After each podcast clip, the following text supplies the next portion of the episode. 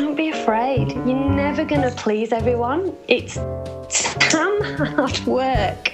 Not prepared for long term hard work. Close the door now.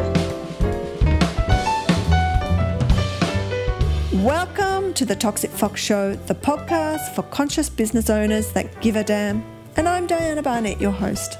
The show is kindly made possible by sevencanaries.com.au. Today, my guest is Carolyn Chambers. She's the founder of 40, and that's the word four and the word zero.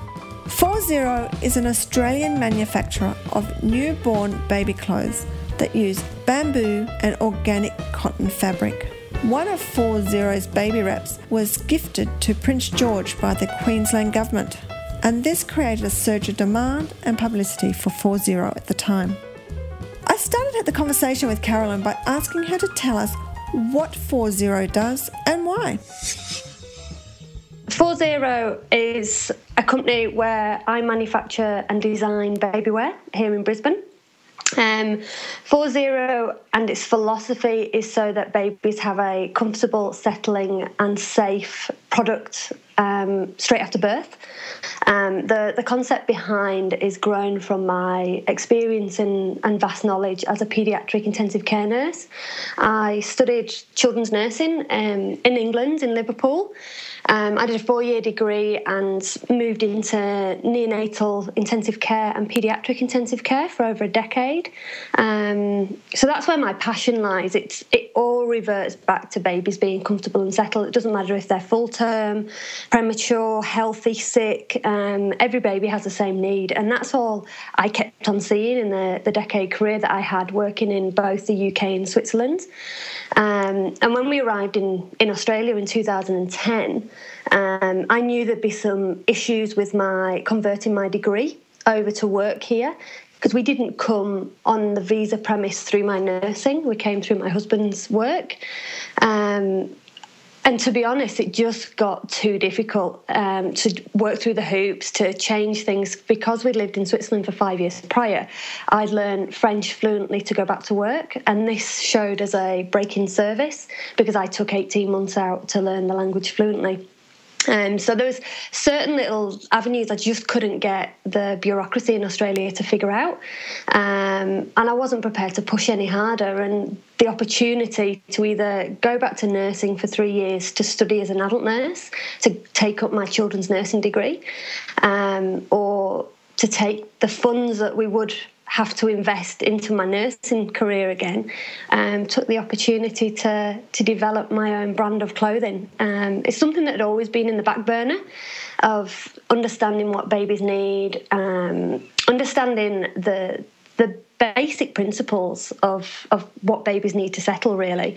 Um, and I took the opportunity and spent two years developing the back end of the brand and researching everything and understanding Australian manufacture to then bring out my product in 2012. The June of 2012, we started trading, so a little under two and a half years. And here I am with an Australian made brand that's stocked across the country in just over 30 stores. Um, and loving every minute to be honest. It's a it's a journey that if you'd have asked me five years ago i would have never had an idea i was about to embark on. And yeah i find it really exciting. So there is something special about your brand. It's not just australian made.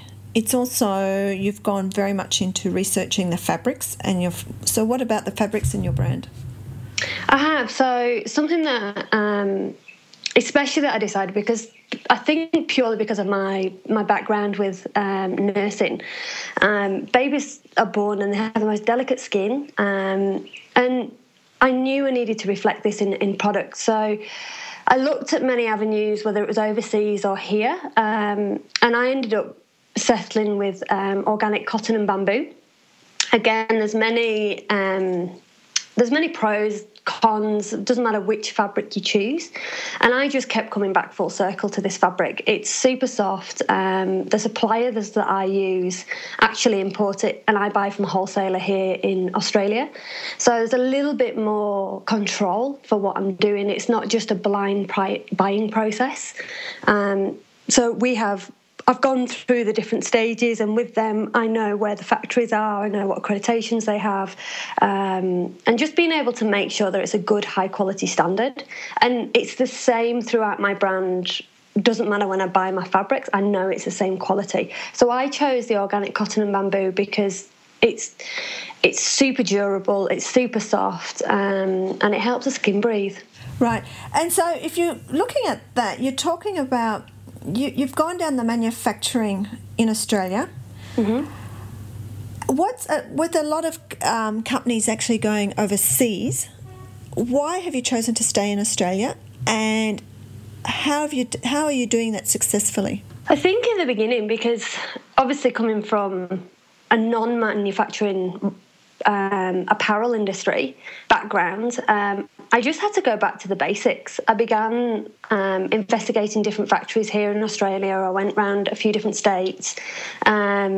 I just kept on asking questions and wanting to learn. And I did exactly the same with, I contacted factories that were overseas in China and um, contacted other brands that were had started here but had begun to manufacture overseas.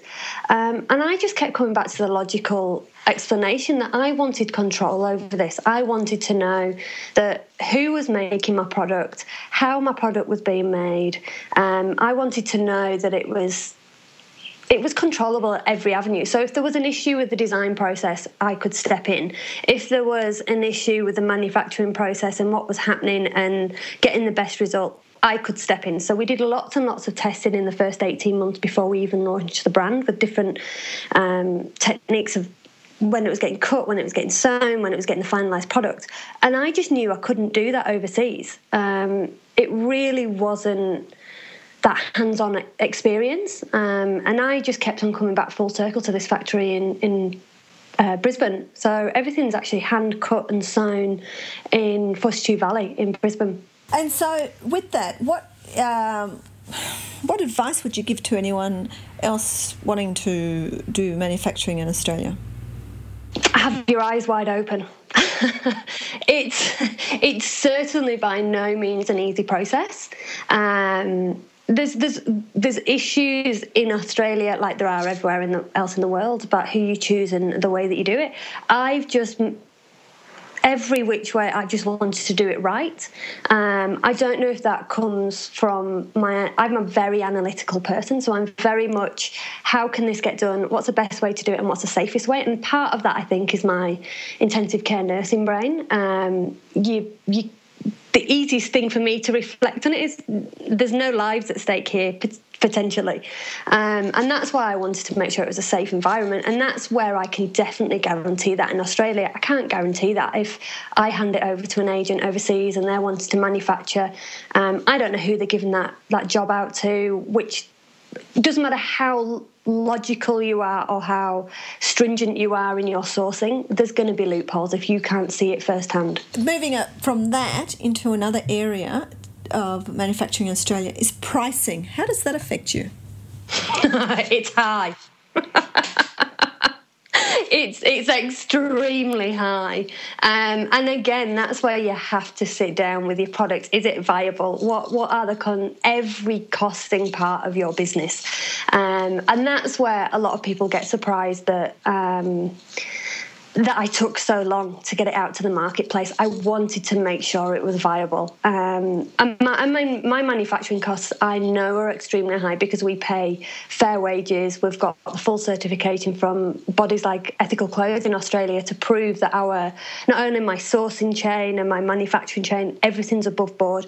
And we actually pay above um, the the award rates a majority of the time as well. So you have to be able to factor this into your business model. Um, so how does that affect you at the customer level? From the outset, I'm, I'm, a boutique brand, so this is where it gets pushed throughout my, my branding message. Being 4.0 is attainable on every level to every customer, but we are um, we are a premium brand and that's what reflects in the, the working conditions which reflects into my manufacturing process which goes back to the source of my costings. Um, so it's and that's where every part of the brand nothing gets released unless it's been researched and tested properly. So the end user will get a high premium product. Um, and that's what's funnily enough, that's the re- a lot of the feedback I'm getting off consumers at the moment that are on their second or third baby were given 4.0 as we launched two and a half years ago, or around about two years ago, and they're all coming back. It's it's like it was new yesterday. The, the blankets are still as good. Um, so, and the firstborn isn't prepared to give up the wrap that they've become um, attached to that's one of their sleeping blankets. So they're, they're coming back through fall to come and buy for the new baby. And that's what i wanted to hear. I'm not a throwaway um, quick use brand. Um, the quality will be there two three years on. Well that's uh, um, very much needed, I think. Um, I... Oh, hugely so. I think, and I think as consumers, we're starting to really be aware of this. Obviously, my background um, is British, so I've been very exposed to the fashion, fast fashion, throwaway fashion, um, especially with big brands out there that um, you see new collections coming into stores every day. And I think part of me, when we moved from the UK to Switzerland, Switzerland's a very much social um, sustainable country and that really opened my eyes as to not only fashion food production um, just being aware of where your products come from um, and then coming here it's there's a big movement in australia um, and especially the last four years I've been in business, I can see it growing. So, doing talking about that, let's move into how you've you've developed the product, you've gone through the manufacturing, etc. How have you got people to know about your products? I think because I'm loud. or how are you loud? I uh, I don't give them much choice but to listen to me. Um, I love. I think partly you have to love what you're doing.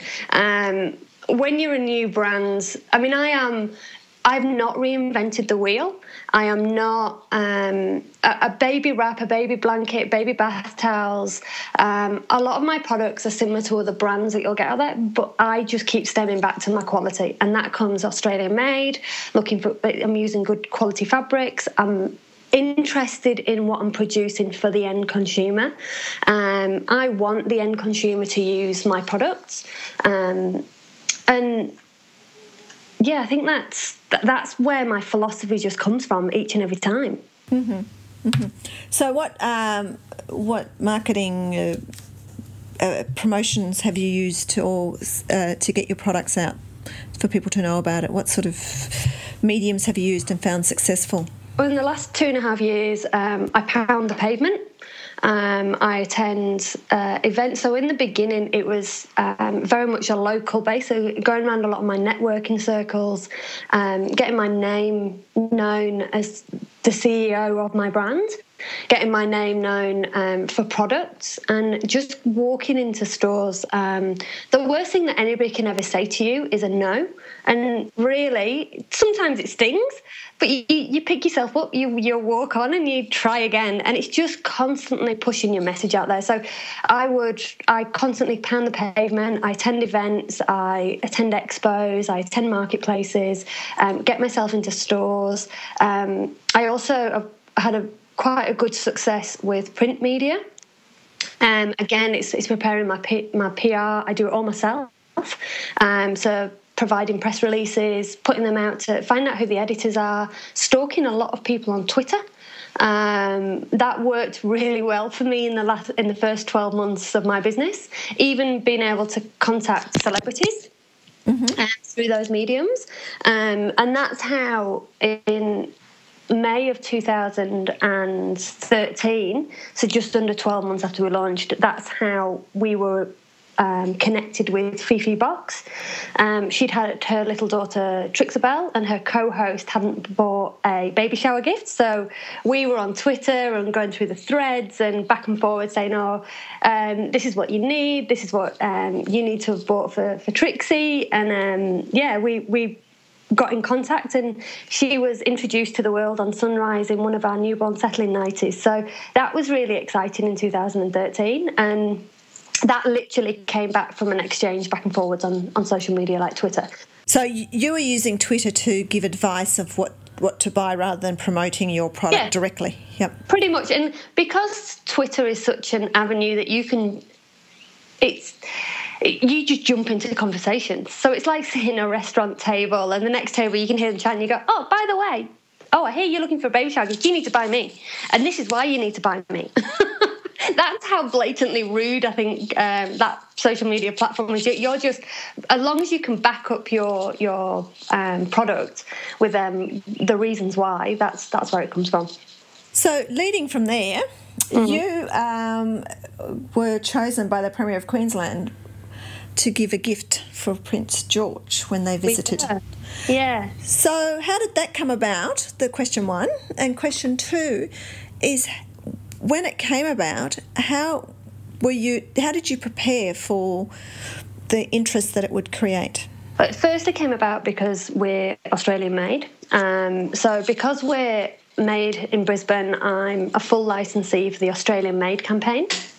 I find that I think that's really, really important to be able to give yourself your brand that um, recognition to your consumer and that trust, and also where ethical clothing in Australia recognised. So we, I'm, I'm constantly trying to be in the in the sphere of the government and being involved in groups that are part of the manufacturing process. So we we're known as a brand um, for being Australian made, and that's when we were contacted by the Premier's office in lieu with the Royal Aides. Um, it, it, generally comes because it's a good quality product, and they were looking for something that's iconic for Australia, but mainly Brisbane made, and something to pass on to, to Prince George.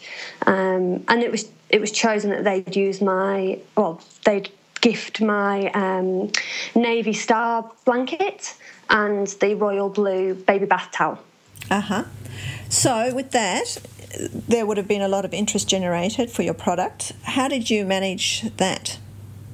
There was. We had a lot of um, media interest um, and extremely grateful for that. Um, so we were put into one of the big publications with the Courier Mail, the U on Sunday on um, their their magazine hand, uh, fold out from from the Sunday paper.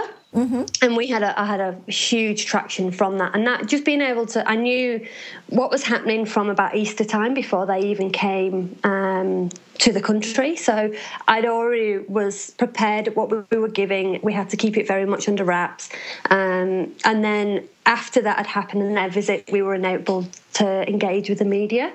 And just because I knew with a little bit of time, I made sure that our products were manufactured. I hadn't, um, we'd done an extra run of the towels and the star blankets, so I had stock on hand, and we did. We had a real, um, a really good positive result where people were purchasing for overseas. People were wanting to send with the story, so we were attaching the story with our product as gifts, and yeah, I mean, it was a, a huge bonus to the to the brand.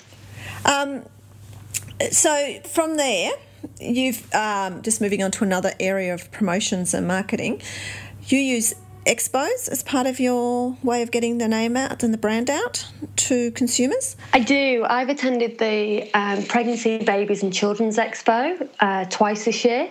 Um, the first time was in June, that was in Brisbane. Yep. As my very first big expo. And I mean, these expos, they bring in over 20,000 visitors. So it's a huge three day event. And then just recently in October, I came through to Melbourne. It's a, um, so I came through for this exact same expo, the Pregnancy Babies and Children's Expo. Um, and it just enables me as a brand to be there firsthand.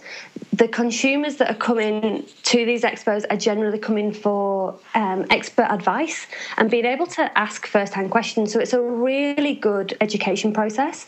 I really enjoy it because I'm not only being able to showcase the brand and sell it at such a big event, but I'm also being able to be um, first hand, one on one with consumers, being able to explain the brand, the reasons behind, and a lot of them will ask my questions um, and use my knowledge from my, my nursing career. So it really just entwines both, and that's why I think they're just really. They are really important um, avenues to be able to promote 4.0. Yeah, well, when when I happened to catch up with you for a coffee when you were down here for the in Melbourne for the mm. expo, and you were telling me about your system, about uh, how you managed um, like capturing the data and how you uh, communicated with everybody. Can you take us a bit through that process? Yeah. So I mean, it doesn't matter which which event I do, um, whether it is an expo or it's a market or um, or even just being able to speak to my consumers. Um, it's really important to grow your brand with the, the long term effects of being able to, to reach them after the event. So, something that um, I'm part of the, the expo experience, um, they provide the ability to capture data. When you're speaking with consumers, they can actually scan their tickets. Um, through through a device that you if they want to know more about you want to hear more about your products um, you've then got the legitimate access to their email address and ability to talk to them so my on term long term goal then is to speak to them on email data um, and put newsletters and um, really just reinforce my brand message of that we are Australian made and this is this is the reasons behind the brands. Yep.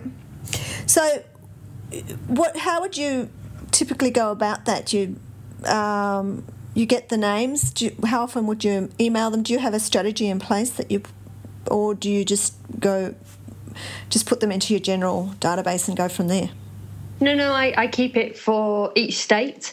Um, generally, I will do sometimes combine the lists so I can speak to them as a whole. Um, if I've got a whole brand message, but if it's something especially for the reasons that they came to the expo, so I'd only keep them in the on that certain list. So if they were just coming to the the pregnancy babies and children's expo, and I knew they were expecting and pregnant, um, they're there for the short period and after the baby's born. Um, and then some people will opt in on my general email list. Um, they just want to hear general news, so things like that. It's not always product related. Um, it can be information about how to keep your baby cool, how to keep them settled, what to do, and um, different ways to help teething. Um, so it's it's just again garnering on my my nursing experience. When we spoke, you impressed me because you would go home that night, collect the data, the names, and you would go back to your hotel room and you would you would send them out a thank you letter for visiting oh, you. Yes. yes. Yeah, so, no, that's really important. So so from there you do that that from the first day that they get there, and then what sort of follow up um, yeah, so emails would you do? When, when I go and I'm running my data, I will then send, so if they've been to a market or an expo or have come and seen me and they've signed up to my list, I will actually say thank you for coming to see me that day um, and give them every opportunity. This is basically what the the premise behind my brand is um, what you'd expect to hear from me. And i give them every opportunity every contact to unsubscribe. Because sometimes it's such a busy event or marketplace that you think oh no that sounds interesting. I think that's what i want. So i give them that opt-in again to say thank you for your time, thank you for enabling me to speak to you. But at the same time, there's no point speaking to someone if they're not actually interested in your brand, your products, or your business and the services you're providing because it it never bodes well if they're like, "Oh, why are you taking up my precious time?" Everybody has time that's precious to them. We're, we're, far too busy nowadays to just to go, "Oh yeah, whatever. You can just contact me." Um, and I think that's really important. And a lot of the feedback again that I'm getting, and I've only really funneled this down in the last seven, eight months. Um, because it's still a process that I'm learning in my business. But I, the feedback I'm getting is thank you for being open and honest. And again, that comes back full circle. That's why I manufacture in Australia. That's why I do everything here because I want it to be an open and honest process in manufacturing. And that's how I speak to my customers and everybody that supports me. And I think it's important. Yeah. So, um, yes, one of the things I was very impressed with is the fact that you're willing to cull people if they don't respond mm. and if they're not interested in, so that you just have your building a tribe that's really truly committed to to um, four zero. Yeah, I think that's really important, especially for 2015. That's what I really want to have is, and that's what I'm building at the moment on my social media platforms. It's a real community, um, open dialogue, and trusted.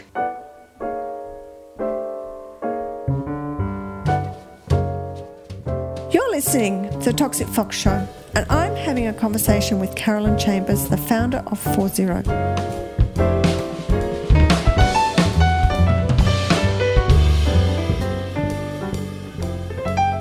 My instant mind goes four zeros if it implies very small babies. Um, that implies that you're sort of almost a one off product range. How are you building out your product range to extend the life of your connection with your customers? Yeah, I think it's just going back to the basics and, and the education process. My brand is 40, so it's size 40 for clothing.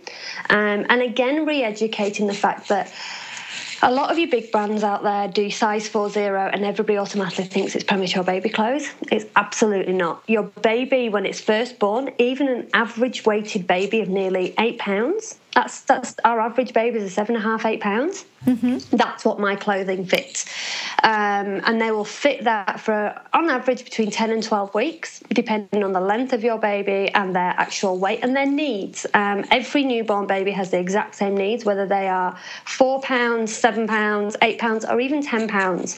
Um, they all need to be dressed in clothing that actually fits them. Um, is very very comfortable um, because they emerged from the womb where they've had the most comfortable position for the last nine months. Yes, at the very end, they get a very, very tight boundary. And that's where my philosophy again comes in. My newborn settling nightie is all about providing that boundary that they feel so they can stretch against when they're, they're first born. And again, that's where the interesting thing it's like a little light bulb moment. You see go off when when kind of consumers are interested there's if somebody automatically goes oh you're for you're premature babies there's no point trying to change their minds because they've already sunk in stone and they're never to understand the reasons behind. Each of my products come with a um, four step information card. So I have two features, two benefits on every one of my products that highlights my the fact that we're made in Australia. It'll highlight um, the fabric that's been used, which is my organic cotton and bamboo. It'll then give you um, two benefits of the the product, like my newborn settling nightie, explains the best way to dress your baby because it has an envelope neck um, neckline. Yep, means that you actually dress your baby from the feet upwards and down the body. So that's a little education process. Never in over a decade have I ever dressed a baby over its head because that's what these clothing, any brand that has an envelope neckline at their shoulders, um, that's how you design to actually dress your baby because they babies have this innate fight or flight ability when you go near their head because they can literally only see six inches in front of them. So they've been in the womb, they're used to a boundary, they push against it if they get frightened. And that's where my nightie comes in. It's a very tapered design, it's very different to what's on the marketplace. It pushes and pulls against their, their body when they bring their feet and knees back into the fetal position. Mm-hmm. And it just enables them to stay settled.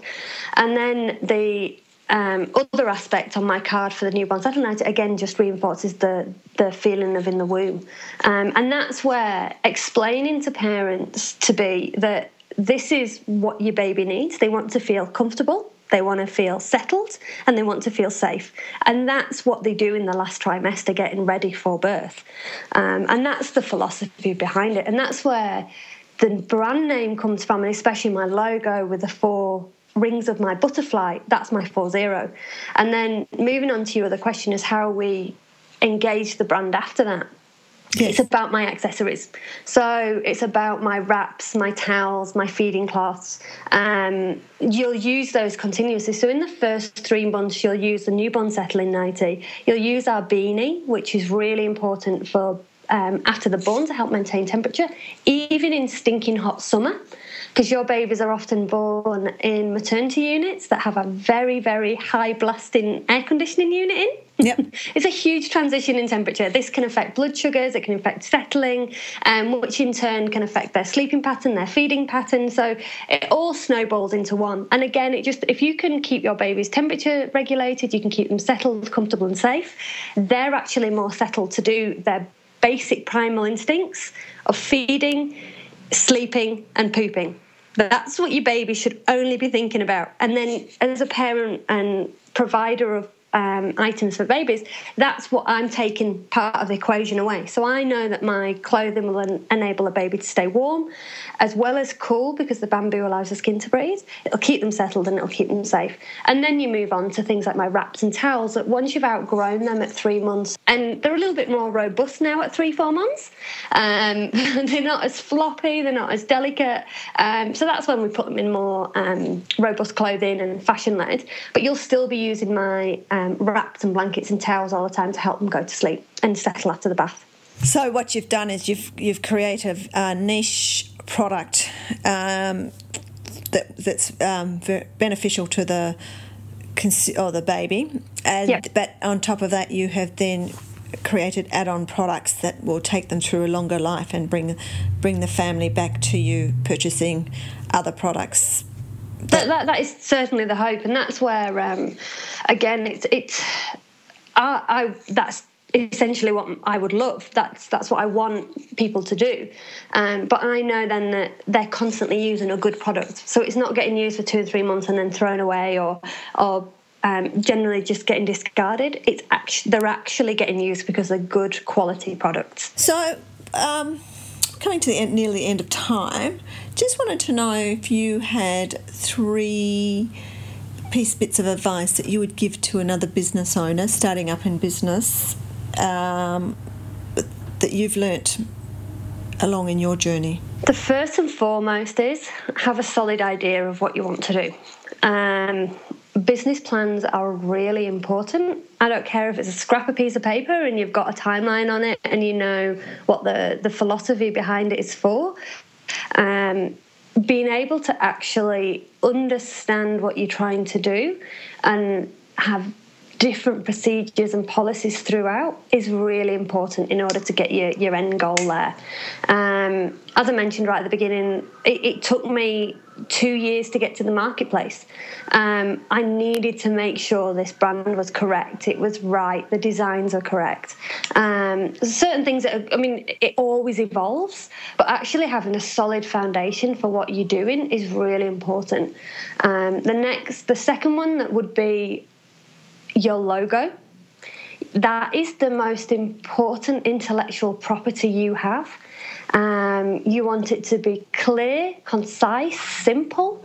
Because I know Diana will put links. Um, you'll put links um, with the interview so people will get to see the logo. We're a very, because I'm made in Australia, I'm ethically, environmentally conscious. My branding is the, um, our wording is 4-0 and it's it's brown with our green butterfly, so that signifies our four zeros. Um, and it's just a clear, concise message. So it doesn't matter what part of the brand a consumer sees, um, even a store owner, they all get the same brand message. Um, and I think that's really important, actually understanding your your brand message.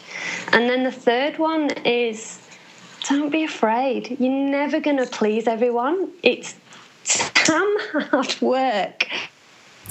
It is. Not prepared for long term hard work. Close the door now because you'll cry, you'll laugh, you'll you'll move on. But it's if you've got that tenacity behind you and that passion, it's worth it. Well, thank you for that. I think that's a very good note to end on. And I couldn't agree with you more that it's the passion and the, the tears and the laughter that come with it. Um, yes, I think most people will be able to relate to that. so thank you very much for your time, Carolyn. You're very welcome. Hi, you there? Yeah. How did that sound? It sounded good. You're good. Yeah.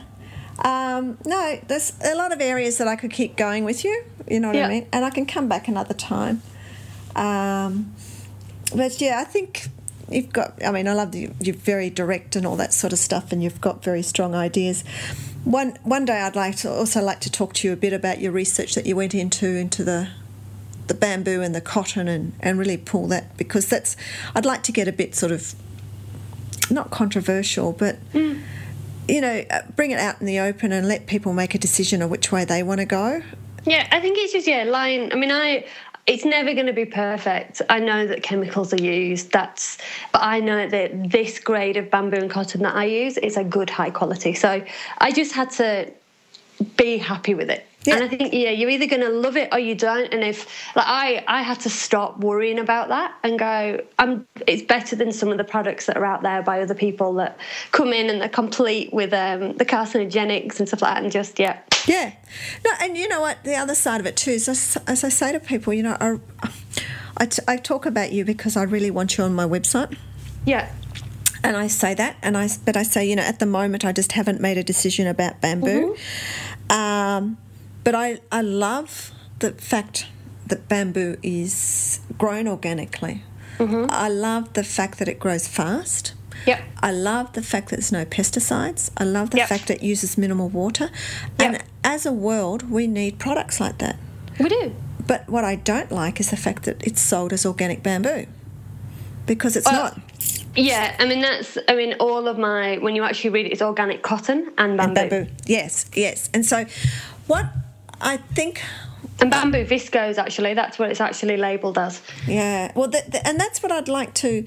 I'd like to do a story actually on the website, and then we can take you on. Do you know what I mean? And have that mm-hmm. and say that this is it, and you, this is the journey, and this is why you've chosen it, and just make people realise that it is viscose and that because I people just get really stunned and and I'm okay. I mean, it's like Tencel's another one that I really like. Yeah. Because it's the same thing. It's using something.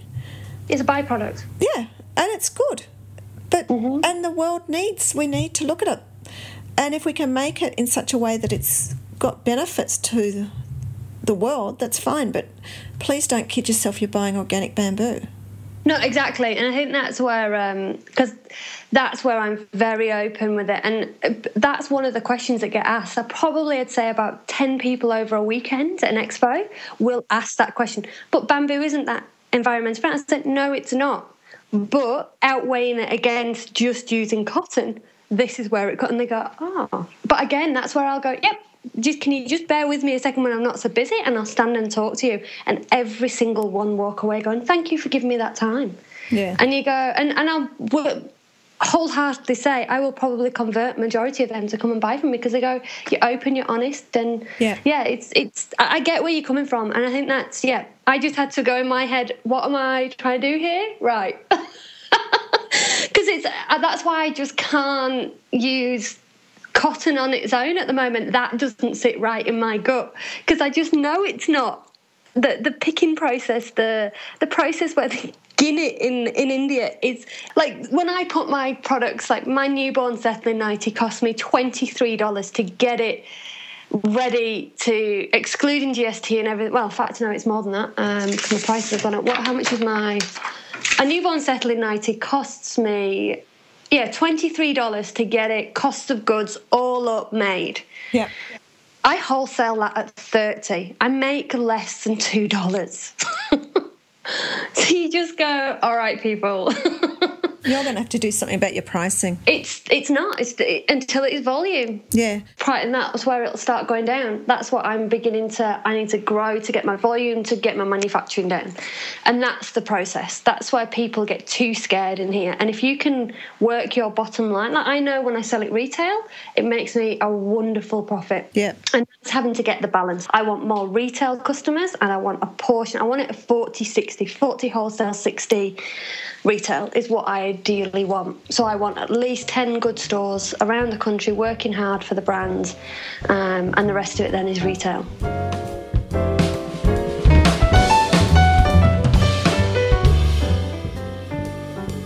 I hope you enjoyed this chat with Carolyn Chambers. I'd love to hear what tips and insights you gleaned from the conversation. And here are three points I picked out. One, Make sure you are talking to and with the people who want to hear from you. Don't be afraid to cull your database if they're not responding.